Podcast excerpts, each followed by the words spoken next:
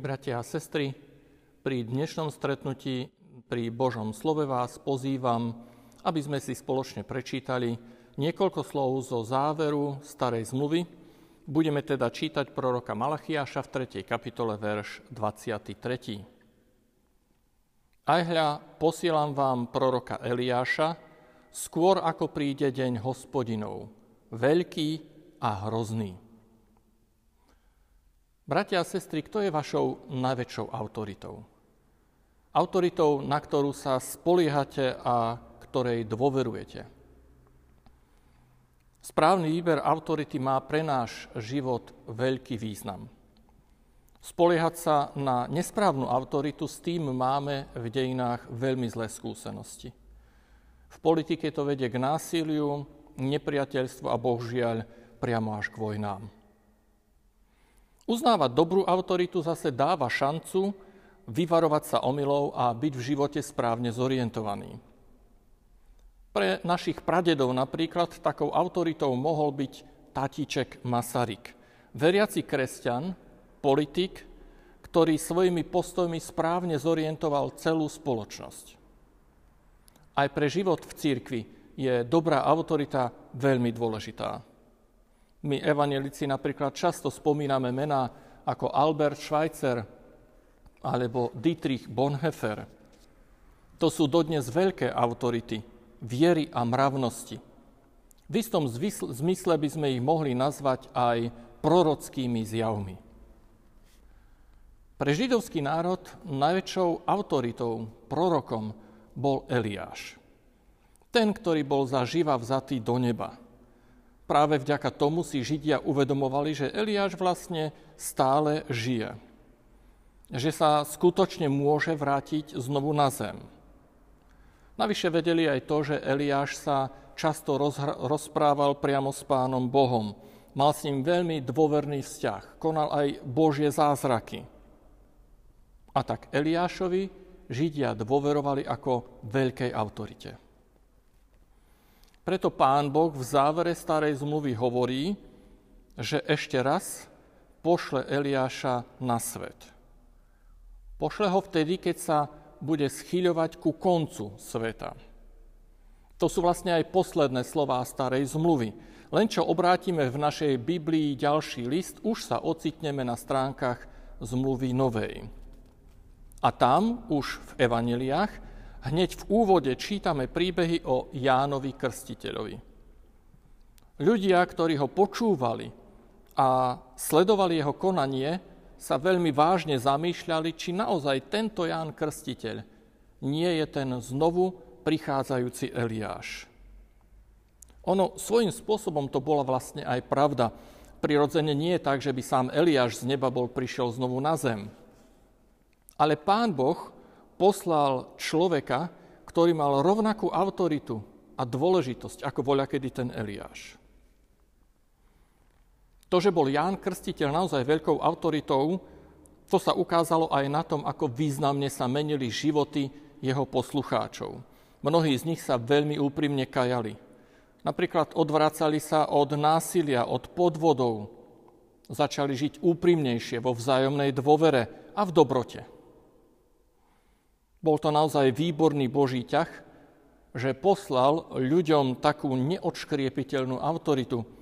Človeka, ktorý ich správne dokázal usmerniť práve v tom období, keď Pán Ježiš mal začať verejne pôsobiť. Poviem to ešte raz, pre nás ľudí je veľmi dobre, ak máme pred sebou dobrú autoritu, ktorú môžeme uznávať. Ale bratia a sestry, pozrime sa na tú istú vec ešte z druhej strany. Mať dobrú autoritu je znamenitá vec, ale niekedy sa od nás samých žiada, aby my sme boli autority. Že sa nám do toho nechce, pravdaže? Kto sa len trochu vyzná v živote, ten dobre rozumie tomu, že byť autoritou to nie je na prvom mieste rozkazovať a rozhodovať, ale to znamená na prvom mieste veľký záväzok. Veľkú zodpovednosť. To znamená zodpovednosť za životy ľudí, za pokoj medzi ľuďmi, za ich šťastie, za ich radosť. Nie je to náhoda, že sa teda mnohí ľudia dosť často vyhýbajú tejto zodpovednosti, tomuto záväzku. Niekedy sa napríklad rodičia zamýšľajú hlboko nad tým, či dokážu byť autoritou nielen pre jedno, ale aj pre dve alebo pre tri deti, či teda zvládnu výchovu viacerých potomkov. A koľko ľudia sa zase hlboko zamýšľajú nad tým, či je dobré, aby prevzali povedzme nejakú zodpovednú úlohu v zamestnaní, alebo možno v dedine, v samospráve, alebo napríklad aj ako medzi nami v cirkvi. Či má človek zobrať úlohu presbytera, dozorcu, kurátora, kantora. Nie je jednoduché ani ľahké byť dobrou autoritou. Ale sú chvíle, bratia a sestry, keď sa tomu jednoducho vyhnúť nemôžeme. Napríklad, ak raz máte deti, máte vnúčatá, tak jednoducho pre ne autoritou ste. Či chcete, či nechcete. Naše ratolesti na nás pozerajú ako na tých, ktorých majú napodobňovať, od ktorých sa majú učiť. Dokonca niekedy stačí, že máte okolo seba ľudí, ktorí sú jednoducho mladší, ako ste vy. Nemusia byť ani vašimi príbuznými a už kvôli vášmu veku budú na vás pozerať ako na autoritu. Máte jednoducho viac skúseností a mladší ľudia potom právom budú u vás hľadať pomoc, oporu alebo usmernenie, lebo predpokladajú, že ako starší ste prirodzene múdrejší tou zvláštnou životnou múdrosťou, ktorá sa nedá získať nijak ináč len skúsenosťami. A verte tomu, že na starších ľudia sa mnohí takto pozerajú a očakávajú, ako sa tí starší zachovajú. Ale ono to podobne platí aj medzi mladými, medzi deťmi, medzi školákmi, medzi študentami. Aj tam sa človek môže stať autoritou medzi kamarátmi alebo v triede, vzorom, ktorý bude ich inšpirovať k nejakému konaniu. Je to teda naozaj veľká zodpovednosť. K čomu ich taký vzor, taká autorita povedie? Takže tá otázka je skutočne na mieste. Akou som ja autoritou?